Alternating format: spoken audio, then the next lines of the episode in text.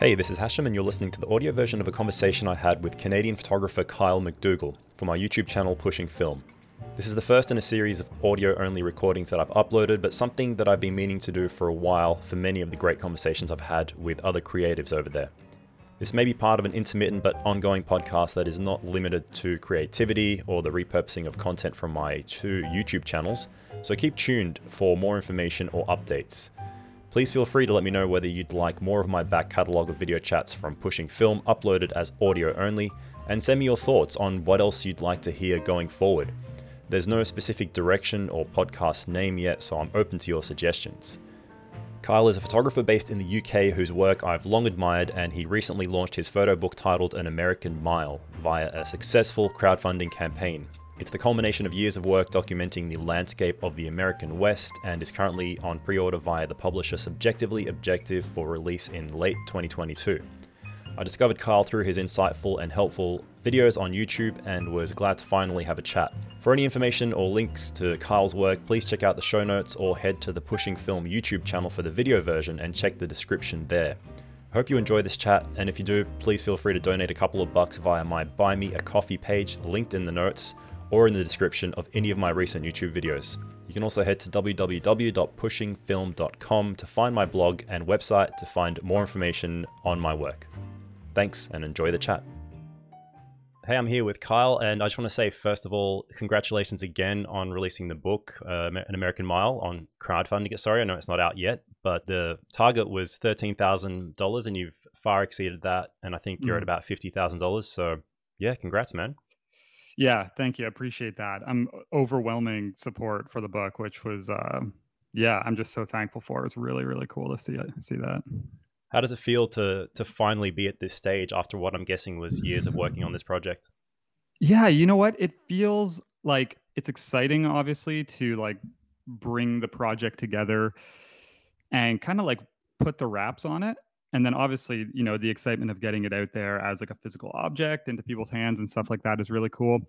And then it's also cool to like, it feels like it feels like it's wrapped now and I can move on to the next thing. You know what I mean? Not that I'm excited to obviously like leave it behind, but sometimes for me, at least, it can feel like I just have all this work that's kind of like lingering, you know, and it's like, this is half finished. This is 3/4 finished. This is a new idea. So, so yeah, that's kind of exciting, you know, to put the wraps on this.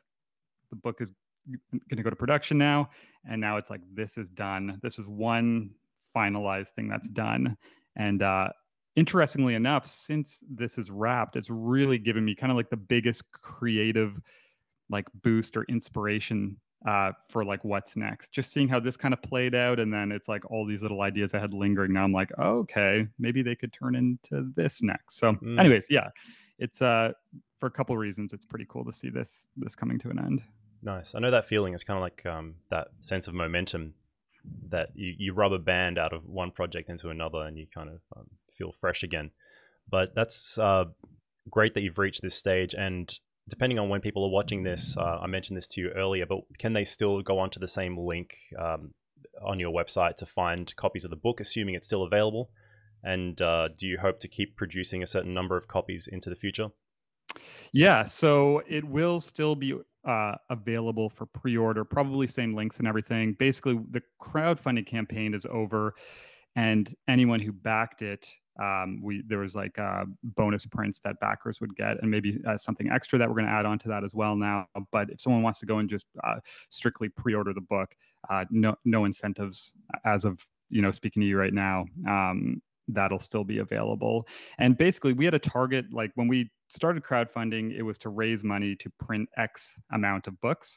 And then when we exceeded that number and obviously saw that there was a demand for this and a lot of interest, we kind of like maybe almost doubled that number that we're going to print now. Because for me, like with this being my first book, it was complete unknowns essentially.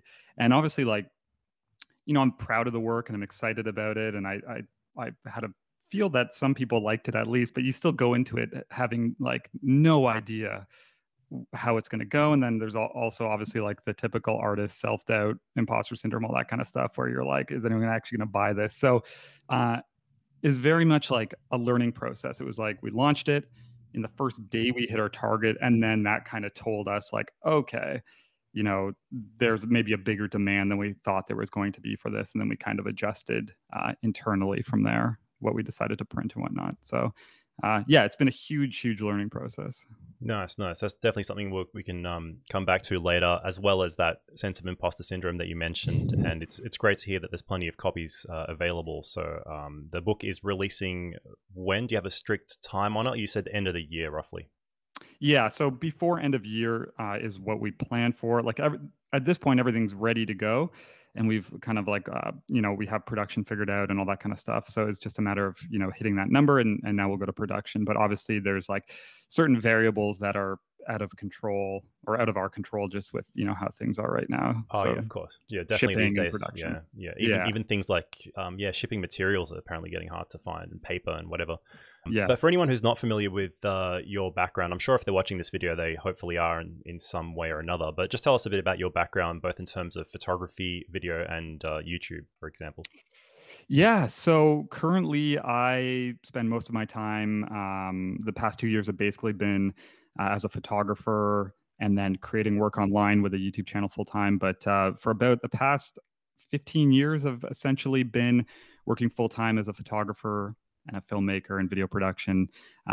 Started out in television, then ran a production company of my own doing commercial work, doing photography the whole time. But photography has always been for me like kind of like a side thing where, like, you know, I did traditional landscape photography and then I've been doing this work. So I've never been like a commercial photographer or a wedding photographer. And it hasn't actually been until the past 2 years where photography instead of video production has kind of become how I make my living, but not from again, a commercial standpoint, doing it now in this online space. So in a way, I'm still kind of doing video production, I guess, is like as a full-time gig. It's all a big mix, but yeah, that's what I've been doing for a long time now. And my photography, I guess, is like fine art, landscape, environment, like contemporary landscape. I don't even really know what to call it. Obviously, working a lot with film. And then I'm still doing filmmaking, mostly like documentary, short documentary, character portraits and stuff like that. Yeah, those are fantastic, by the way. Anyone who's watching hasn't seen them. I think I watched one or two of them, and the one that I really loved was the guy who's in the bunker with the nuclear. Oh, yeah. Bunker thing.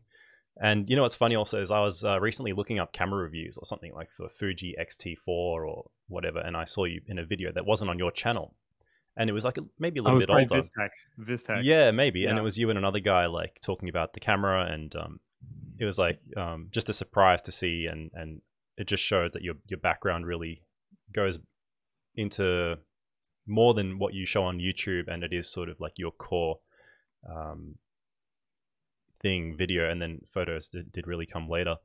Mm-hmm. But also in terms of the book, how did this transition into photography lead to the book? Like, which came first? Because you said you've been working on The American Mile for a while, since 2017, if I have that correctly. So that's quite a while. It's 5 years. And is that what really got you into photography, or were you already sort of getting into it from then? Like, how did this process of the book come about? Was it intended to be a book from the beginning, or did that just kind of come later? Yeah, so basically in 2017, I had been doing like landscape photography for like 10 years before that, but very like I guess traditional is what you would call it. Like I living in Canada, I had a huge passion for the outdoors. So I'd do canoe trips and, you know, hiking and explore and kind of stuff. So I'd shoot like, you know, sunsets and sunrises and wide angle stuff and all that kind of stuff. But I kind of got to this major point of like burnout, lost my interest in that type of work. And then 2017, me and my wife took off on a big like cross Canada, US road trip for just under a year. We bought a truck and trailer and lived in it and sold our house and stuff. And that was at a point where I was trying to figure out like where to go next with my photography. And long story short, essentially got back into film again after like a really long hiatus. I went to school for film like 15 years ago. And then discovered some new artists that I didn't know about, or older artists, but artists that were kind of new to me, and then started to essentially transition into the work that's in that book. So that project really was like this pretty big period of change for me as a photographer, you know, completely changing my style, changing the subject matter that I focus on, the approach, the type of light I'm working with. But essentially, it was kind of just born out of this like 6-month period of like being so unhappy with my photography and like potentially wanting to quit that the only option left was to just like go and like play again. Like, you know, when you first start out and you have no idea what you like and you don't even like, you don't know what you're doing, and that's almost in a way like really freeing, like where you just go out and like shoot whatever and try things, and like there's none of these like expectations or feeling like you need to create work for an audience and all this. That was kind of like a reset for me, and getting back into that phase and getting back into working with film. And then I would say like maybe 6 months of making that type of work, and you know, it just felt like, you know, when you start shooting something and it just feels very right. Like there's no, you aren't forcing yourself to try and figure out if it's good or not. Like it excites you. So that was very much what this work was. And then from there, it just, that's what I focused on. And it played a big role in kind of what I'm doing now as well. So I don't know if that answered your question about the book, but basically when it started, there was no idea for a book in mind. It was purely just like, hey, this feels really good again. I'm enjoying photography more than I ever have. Let's see where this goes. And then the book idea, you know, started to kind of evolve from there essentially. Yeah, no, that completely makes sense. And I kind of had guessed that the book was born after this like sort of passion that you found in this visual landscape that you've been documenting. And like that's a pretty common pathway, I think, what you talked about with following this traditional landscape, for example, because I know that myself and probably a lot of people who maybe similar generation to us or whatever, kind of follow the flow of the photography zeitgeist or whatever. It could be like HDR, tripod, long exposure stuff. And then you kind of go through these phases and you first get a camera. And then I think film really helped pull a lot of people back into that passion for photography, so to speak. And, you know, I don't know if it's similar for people of a younger generation getting into it now, if they're going to just sort of like go through film as a phase and then jump onto something else. But that's something I actually want to talk about a little bit later. And before that, I want to digress a little bit from the book and talk about your style and having a sense of style, and how your work seems to have this visual consistency in the aesthetic. Even your more recent black and white stuff, even though it looks like a bit of a departure in that it's black and white, there's still a lot of similarity, you know, in terms of subject, composition and stuff like that. And there's a lot of consistency, especially in this series. You know, I'm looking at the web page right now, and, you know, when the images are viewed on a grid, there's this like clear consistency that a lot of people, including myself, kind of struggle to achieve. And despite that, and the fact that, you know, you do champion film, you do use film, you don't let one camera or anything be a necessity for achieving this consistency. Some people might think, you know, you need to use one camera or one kind of lens, and some people do that with great effect. But you'll go on and talk about using medium format, 35mm, even digital, and kind of matching those digital files to film. And how does that all play into it? Because it seems to me that, you know, the camera obviously is just a means to an end for you. But the consistency is important. Well, I'm happy to hear that, because honestly, like any other artist, I look at my work and I'm like, there's no consistency here and this and that. So no, but it's interesting to hear you say that, because the one thing that I have realized, so one of the things that I struggle with is my attention jumps a lot. And it's been a challenge as a creative, because obviously I'm bouncing all over the place from thing to thing. And that's a big reason why I've used different formats and this and that. And as much as I try, like, trust me, I'm like, my next project, I'm shooting on 6x7 with Portra 400, and that is it. And then I'll like do that once, and then I'll go shoot like 645, and then I'll shoot Fuji GFX. So, but I think, you know, we all get wrapped up with these like tools and these film stocks and these like lens characteristics, and we like break down these small little like minute details about like, you know, I like this lens because it has like a warmer flares than that one, like all of these things that, yes, are things, but in the grand scheme of things aren't really like what I've learned is what's going to have the biggest impact is just your vision as a photographer and how that develops over a long period of time. And regardless of what tool you use and what film stock and all that, it's going to carry through. Because like when I sit down at my computer to edit photos, regardless if I've shot them with Fuji Color 200 or Portra 400 or a Fuji GFX medium format or APS-C or whatever it is,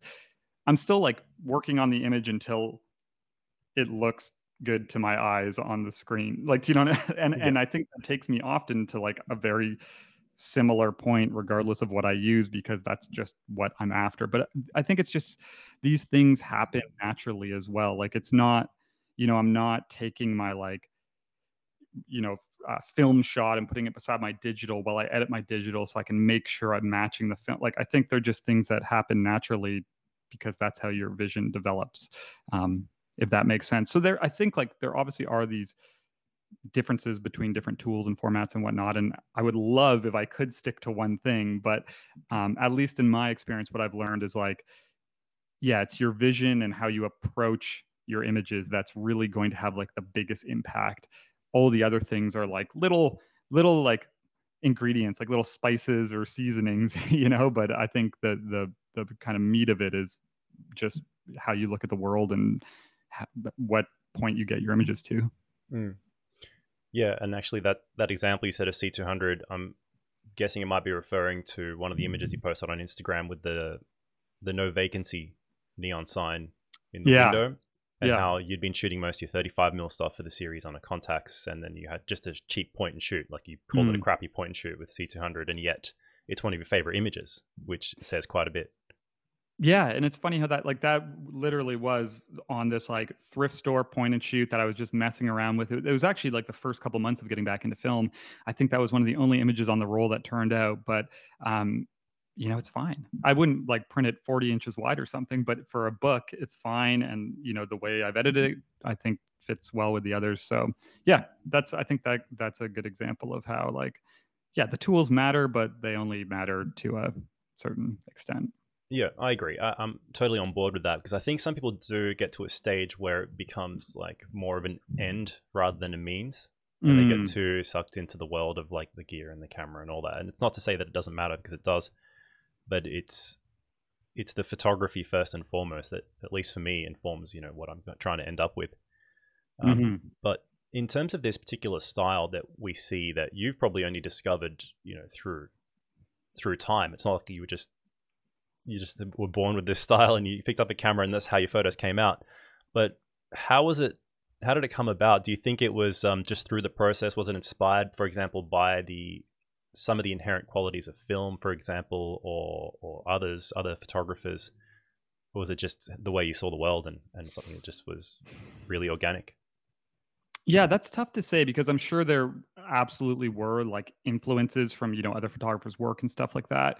But probably stuff that just like I couldn't tell you, because obviously like when I was getting back into film and, you know, switching up my work and discovering, like, you know, Stephen Shore was a big influence on me. But like when I would look at his work, I wouldn't go through his books and like study like, you know, how he worked with contrast and things like this. I more so was just like so immersed in the fact that I'm looking at these images of these like very normal scenes, yet they're so like appealing to me. So it's more like I was getting sucked into like the work itself, but not really like picking apart. Like I have a really hard time looking at images and being like, where did he place the, you know, this subject in the frame, and why is this composite? Like I have a hard time breaking down other people's work. So, but I think naturally when you look at work that draws you in, you don't realize that it does probably affect some of the choices you make and stuff like that. But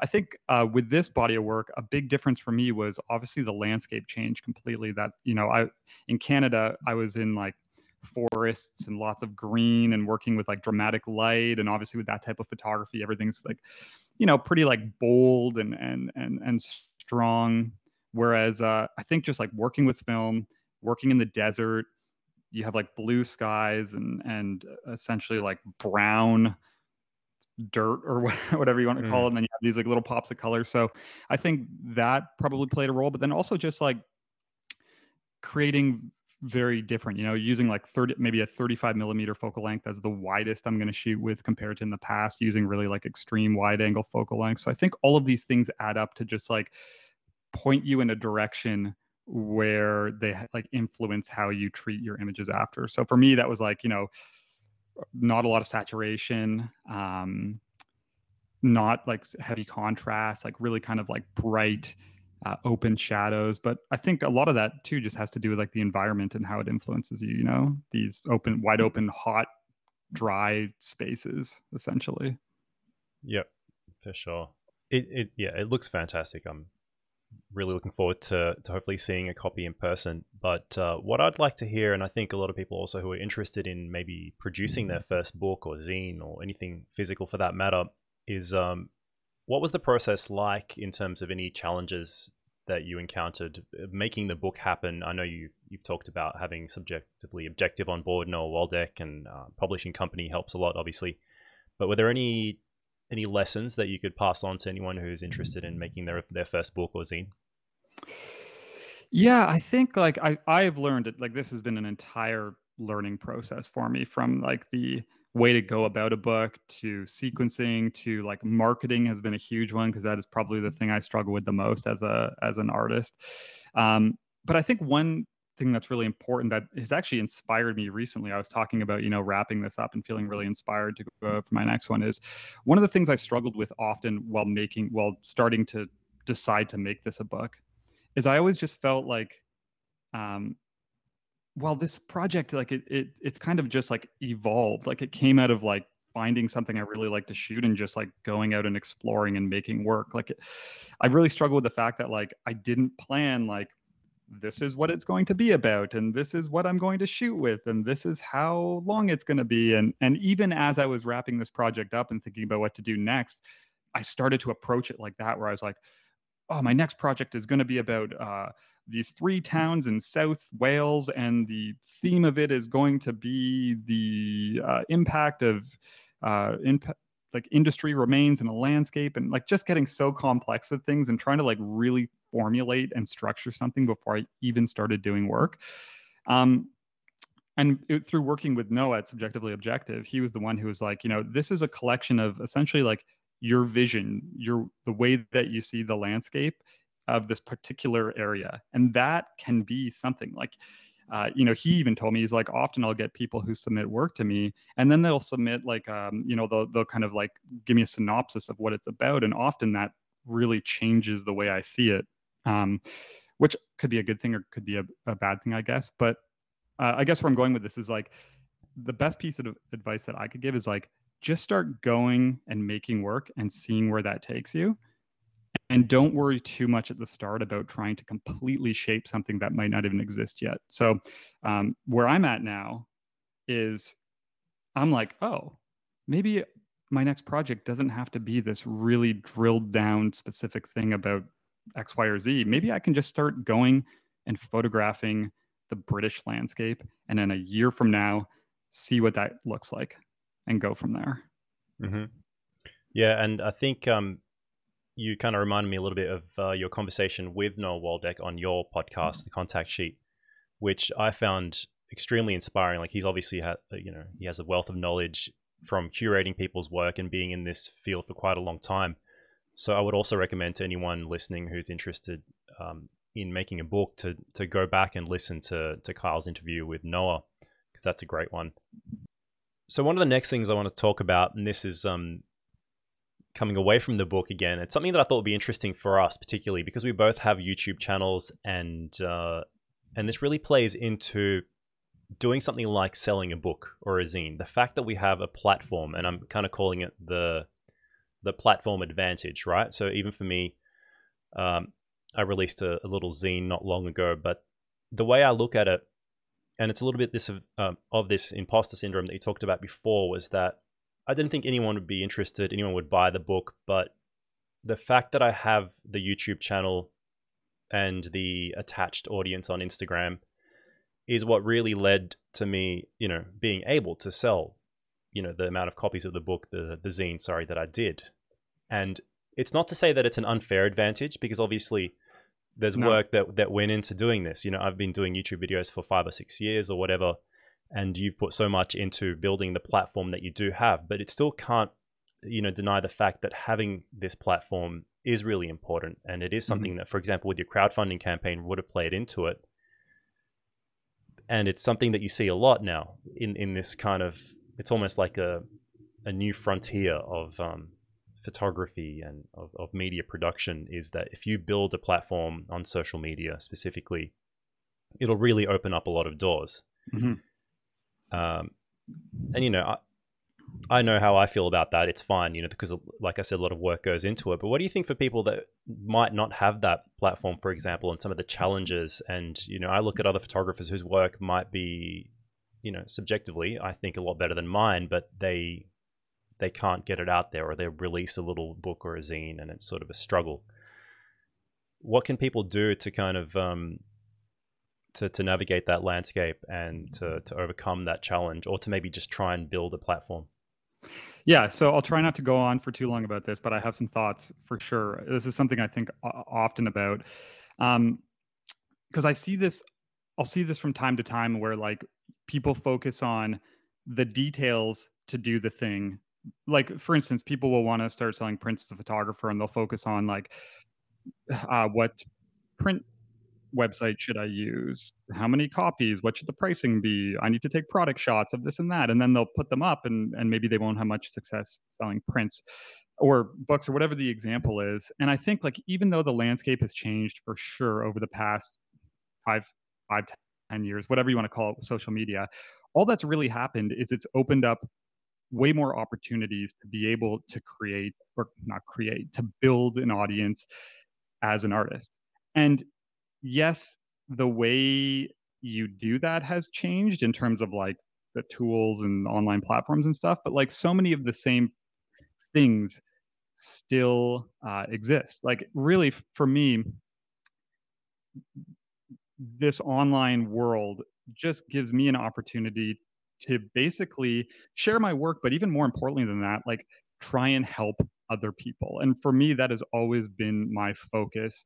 It's never been like, oh, I want to start an Instagram account so I can just strictly post my photos and have people swarm in because I'm so amazing, which is obviously not the case. Like, and I agree with you. It's not about being the best. It's not about having the best photos or the best images. Like, that is not how, it's not that easy. That's not what the point of building an audience should be. It should be, you know, focusing on how you can help other people. So my approach from the day I started my YouTube channel was just like, I'm getting back into film. I'm going to make videos about stuff I'm learning and try and answer questions that I have right now. And hopefully this will help other people. And that's kind of been my goal throughout my YouTube channel the entire time. And I'm sure it's very similar, you know, just, I see the content you make, and a lot of it is these things like either educational or like, you know, I don't want to say theory, that sounds really like academic, but you know what I mean? Like stuff that is going, there's going to be something in it for someone. And I think naturally, if you start doing that, you build trust with people, you build connection with people. And that's how you build this audience of people who are interested in what you're doing. So, you know, my book did really well, and I'm incredibly thankful for that. But I think there's probably a lot of people who bought it, and I know this just based off of some of the messages that people sent me, who are like, I ordered it instantly. Thank you for everything, like all of the work you've done. You've helped me out so much with film over the years. So I'm sure there's some people who bought it, I would like to think, because they enjoy the photography in it. But yeah, I think there's a large group who bought it because they maybe wanted to support me after, you know, some of the stuff that I've put out over the years. I hope this isn't coming across the wrong way. I don't want to make it sound like I'm creating all this amazing value for everyone. But I think the point I'm trying to get across is like, the point of social media and the point of building an audience should be to build trust and connection and help other people. That should be the focus, in my opinion. And I think when you do that, that is how you build an audience. And that is why people will want to buy your stuff. And I think often that's where, you know, people who might have amazing work but are having a hard time selling it, that could be the problem. Like, it's, there's so much out there. There's so much good work. There's so many people online that your tactic can't just be, I have good photos, so I'm just going to post them and they're good, so people will like them, and then everyone's going to buy my stuff. Like, it doesn't, you know, it doesn't work like that. And I often will think about this for like things outside of photography, you know, the brands I like, you know, the things that I'm interested in isn't simply because I just saw it one day and I was like, that's amazing, you know, I want to give them all my money or whatever. It's these like brands that have good values, or that are, you know, putting things out that are helpful, or these people who I really like their approach and their thoughts and their process. So, yeah, I hope that answers the question. I guess the point I'm trying to make is like, I think, we all have this amazing opportunity to like provide a lot of value and make this photography community even better than it already is. And I think when your focus is that, and your focus isn't just on like, follow my stuff, buy my stuff, here's what I have for sale now. I think naturally you just build this, you know, community of people that are like all in it for the same reasons and then willing to support you at some point, which is really cool. Absolutely. I agree 100%. And none of that was, you know, in intention to take away from the great work that's in this book, or to say that any of it's undeserved in any sense whatsoever. I just think it's an interesting paradigm now that we live in with, you know, the, like you said, the way things have changed. Like 20 years ago, someone could have been like an amazing photographer, and that would have been enough really to be seen through the very limited channels. Mm-hmm. Whereas that same person now, like you wonder, like if they had started now and ignored social media, would they have gotten as big as they did? Some of our contemporaries, including like Stephen Shore, anyone who's like made some amazing work. But yeah, it is different. And especially in this world of YouTube, you know, you look and you want to feel that relatability, which is what you were just saying. Like when I look at your channel, I do feel that genuine sense that you're just wanting to share your experience. It's not just the cash grab. It's not just that you're trying to sell a preset and that's all it's about, is that you're mm-hmm. genuinely interested in the subjects that you're shooting and you're sharing through this work.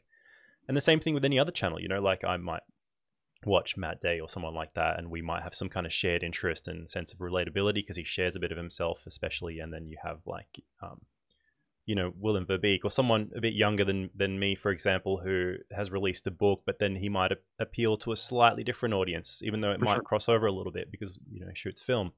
But that's what people want. They want that sense of relatability. And if you can use that to your advantage by building a platform, I definitely think it can pay off. And it kind of leads me into this next point, in that because of how much things have changed now, you know, it seems like being a specialist in one thing isn't really enough. You have to kind of adopt this, I would call it like a generalist sort of skill set. For example, just being good with the camera is one thing, but then being able to market yourself, being able to play the social media game, being able to, you know, work hard on other things, like whether it's a podcast or a YouTube channel, and then learning video, and then within video there's all these other things and all that. Do you feel like that's actually another changing thing within this landscape, like having to be more generalized?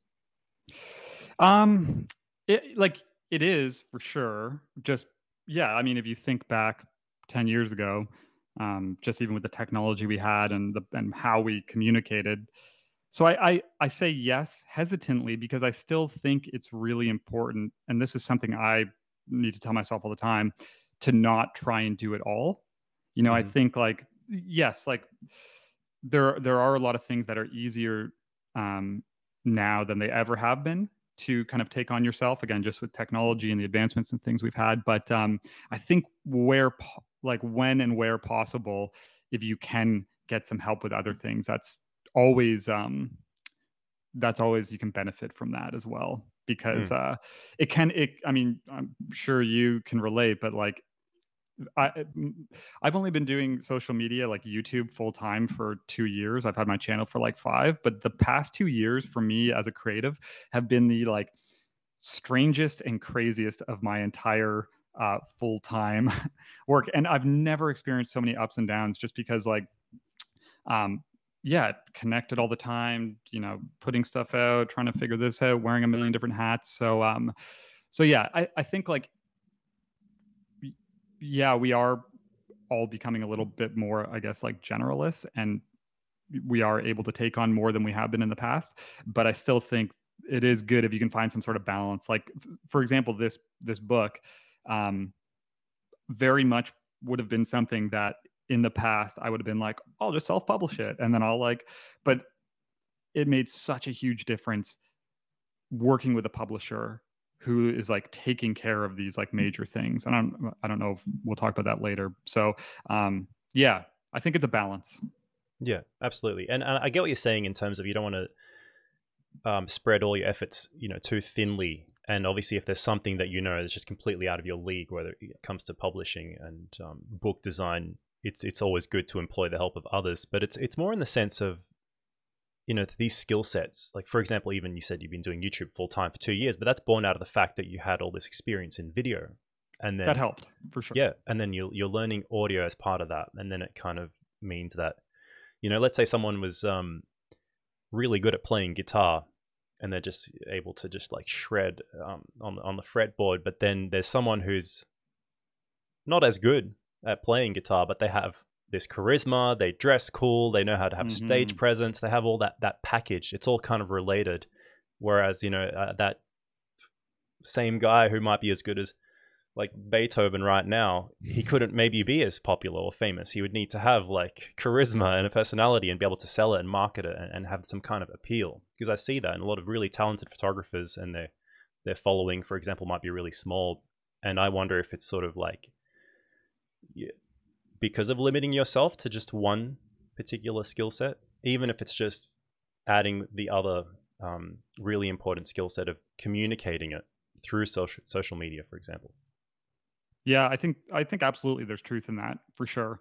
And it's again, like I will say the one thing I do have this like experience, obviously, in video production, and that helped me just be able to start making videos. I had gear, I knew what I was doing, but there are times where I'm like, I almost wish that I didn't have this like background in filmmaking, because some of the traits that I'm bringing over with me aren't helpful. You know, like spending an extra entire day to like color grade my YouTube video better probably is not a good idea. Like people, maybe it is, man. No. Yeah. People, I think what I have learned at least is, yes, sure, quality is a good thing, and like production value is a good thing and all that, but what matters most is just like the message you're putting out, and then just how consistent you are. And I've had so many ups and downs. I just actually, so I'm currently writing my first YouTube video that'll go up in the past almost 3 months, other than the book launch I did. I was doing 3 to 4 videos a month, and I just shut my channel down for 3 months because I just got, well, for a number of reasons. But I guess like that, like what I've learned over this period of time too is like just consistency, putting your message out there, delivering all the time. That is so important. And then all the other little things matter as well, but maybe not as much. Yep.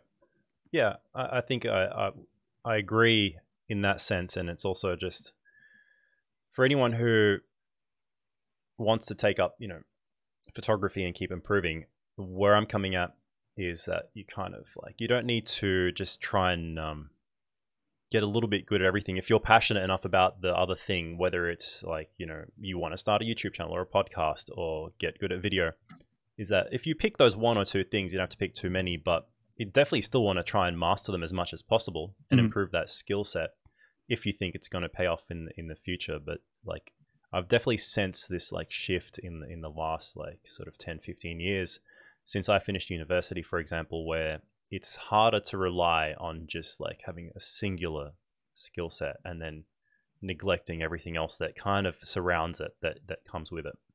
Well, yeah, you know? No, 100%. And I guess it all depends on like what you want. But the way like I look at all of these platforms and the opportunities we have nowadays is, as a creative, if you want to go and like, the days are gone of like when I got out of school, I remember being like, what am I going to do now? Oh, maybe I'll try weddings. And I shot like one wedding and I was like, yeah, this is not for me. And then I went and I did TV for like 5 years, like action sports TV, which was amazing. But like at that point, there was no social media. There was none of this other stuff. And when I wanted to start making something in my photography, I started writing like a blog. And then I would go and do big art shows and set up like a tent and with prints and all this stuff. And obviously those things still exist, but like, I would agree with you completely that like there are all of these opportunities now. And like more than ever, if you want to try and make like a living off of your craft, you can do it. Like you pick a couple of them and just commit and learn and start figuring it out and just like accept that it's going to be a little bit of a bumpy road. But there are so many avenues that didn't exist before to be able to make a living as an artist. And I think that's really exciting. You know, as much as social media, there's a lot of social media complaining. We all do it from time to time. I certainly do from time to time. But for the most part, I'm just like, yeah, these platforms aren't perfect. And I think, yeah, we're probably all a little bit more connected than we need to be. But I think if you can manage it right and balance it right, like it is this world that provides, you know, crazy opportunities that didn't exist before to make a living off your craft. For sure. I agree 100%. And that actually leads perfectly into the next point. And all I've written down here is that, like, you know, we live in a media golden age kind of thing. You know, it's like the gold rush age where there is so much opportunity, and it is really what you're saying. And it's kind of where I think I was coming from as well, in that you do need to do the hard work, and it's not all kind of like exciting, sexy stuff. A lot of it is just boring behind the scenes, like writing the video, for example. You put in all this effort and like the production, the editing, and just the grind of rinsing and repeating. And it makes me wonder, like, you know, if we were 10 years down the track, 20 years down the track, would we look back at this time and think, wow, everyone who was really doing this kind of stuff in this day and age was really at this advantage, like this, like, you know, it doesn't necessarily mean it's going to be worse later, but we had this unique opportunity. It is really kind of like a golden age. Like you can start a channel. It's like, imagine you can just start a TV channel, you know, back in the day, and you needed to have access. Now you have it all at your fingertips, really. No, well, it's funny you say that. And like, I think that is so easy to forget, is like, yeah. Like I remember being in high school. I'm 37 now. So this was like a long time ago, but it was a long time ago, but not that long ago. We're the same age. Oh, okay, cool. Yeah. So you could probably relate to this. I had like a communications technology class, and I remember like making graphics for like the morning announcements, and you had like little wheels, and you're using like VHS tapes and stuff. So like the thought, yeah, like a podcast. If you want to start, like you can just go and start a podcast. You can record it and upload it to Apple or Spotify or whatever, or you can start a YouTube channel. You could make a course for Skillshare. Like there are just opportunities. Like the barrier for entry is so low from, I guess, from like a financial standpoint, essentially, or like a gatekeeping standpoint, but entry standpoint. Exactly right. Yeah. But once you're in that door, you need to do the work. You need to like learn what multiple people might have been doing, like whether it's the audio component or this, and you kind of have to have a knowledge that it takes hard work. Big time. And I think the most important part of it all, though, is just to look at it like, you know, you could look and be like, oh, I'm not going to make a photography YouTube channel because there's, you know, 4,000 other ones talking about whatever. I think if you can just look at it like, here's an opportunity for me to provide some sort of unique angle, or share my experience or my unique traits, whatever that is. I think there's this opportunity for all of us to like add a little something that wouldn't be there if we didn't make it. For sure. That I think that's a great topic, and something that I'll continue to dwell on going forward. But was there anything back in terms of the book, before we summarize, that you wanted to share, whether it's in terms of you know, the process of putting it together? I know you mentioned a little bit about Subjectively Objective. If there's anything more you want to share about that process. Yeah, I mean, like I said, that played a huge role. Like it was working with Noah and having the opportunity to work with Noah was just huge, because it took me out of the sitting down with, you know, 700 images and being like, where do I even start? Like I get overwhelmed quite easily with that kind of stuff. And like I said, I lose attention quite quickly. So, you know, working with him, you know, narrowing down images together, Noah worked on the initial sequence, and then we did iterations from there based on feedback and having discussions. But it was just this way to like, it was really cool to like let someone else take your work who's experienced in like curating and sequencing and see how they put it together. And there were so many decisions where at first I was like, oh, you chose that image, you know? And then he would be like, oh, well, this is why I chose it. And then I would sit and be like, oh, that actually works well. But like, I would have never picked that image, because it can be easy for us, I think, to look at our work. And if, say, you lay it out in front of you, you'd be like, that one, that one, that one, that one, that one. Like basically picking your greatest hits, right? Like what are the fanciest images that got the most engagement from people? But what I've learned is like, it's so important to have like diversity in a portfolio. Quiet images that might not be like really exciting on their own can be incredibly important in the body of work. And when they're paired with something or sequenced properly, can end up becoming something that you would have never imagined before. So that was huge for me. And then obviously, you know, beyond that, just being able to have someone who's obviously made a lot of books before and who takes care of, you know, production and all logistics and all that kind of stuff. It allowed me as the artist to focus on kind of like the work, how it's going to be presented, and then some of the, the design elements that we did together. So yeah, that was the first thing, like, you know, talking about wearing multiple hats. Again, I've always been someone throughout my career has been like, I'll do all of it. And I think there's positives in that, but often negatives. So this was for me, a lesson to know like, oh, like moving forward, this is something I'd like to do more of, you know, collaborating with someone on projects like this. Yeah, it is a collaboration of sorts, because if someone is curating the work and choosing a sequence that you otherwise might not have, like you said, it becomes a little bit of, and I think he mentioned this in your interview with him, where he is almost equally, you know, having a part to play in terms of what the reader or the viewer sees and how they interpret the series, because they play into that.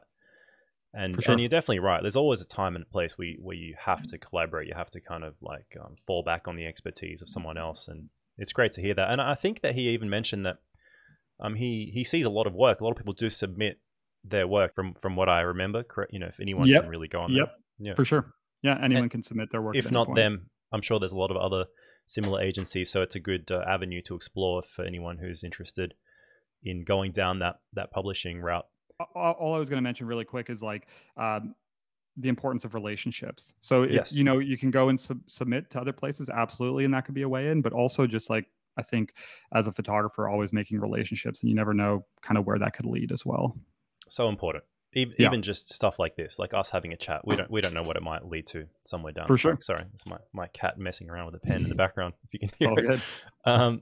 One thing I wanted to ask about, this is no pressure, man, but I'm a huge fan of the Contact Sheet podcast. And I know that juggling all these things, as well as, you know, you've moved countries, you've got a family, you've got so much going on, and it's taken a couple of like breaks. Is that going to come back? Because I know you just put out an episode recently. Is it something that you're going to be putting a bit more time into soon? I would love to, and like it's certainly not gone forever, but yeah, a lot has changed in the past 2 years. Obviously, I have a young daughter, moving countries, and it took me a while to like, I'm very much the person who's like, all this stuff's changing, but I don't realize it. And I'm just going to keep doing what I'm doing. And then I'm just like, oh, this doesn't work anymore. So that was a part of why I had to stop. Obviously, the Contact Sheet as well has always been a passion project. It's not like I make no money from it, which is great. And that's, you know, if you can do that often, it's a good way to operate, because but the downside with that is like, when you need to free up more time, you got to focus on the stuff that is part of the business. So I essentially ran out of time, but yeah, I would love to. It's something like, out of all the stuff that I do, YouTube channel and all that, it's like conversations like this and, you know, doing that podcast are what I enjoy the most. So yeah I have some thoughts. Hopefully it'll come back pretty soon. Yeah. And I know what it's like. Sometimes like things need to take the back burner, and they're not always just going to be, you know, infinitely possible to the same degree. And I know for myself, like when it was really coming out, I don't know if it was around 2019 or 2020, but I certainly remember that during the early days of the pandemic and all these lockdowns, I'll be on a walk to the shops, you know, my daily walk or whatever, listening to the podcast and really being inspired by some of the conversations you had because there were quite a few episodes around that time, I think, when maybe a lot of us were in lockdown, and that does open up more time to produce and to listen to things like that. For sure. Yeah. So what can people look forward to next? Is there anything you want to tell people about? What are you working on at the moment, and anything exciting you want to share?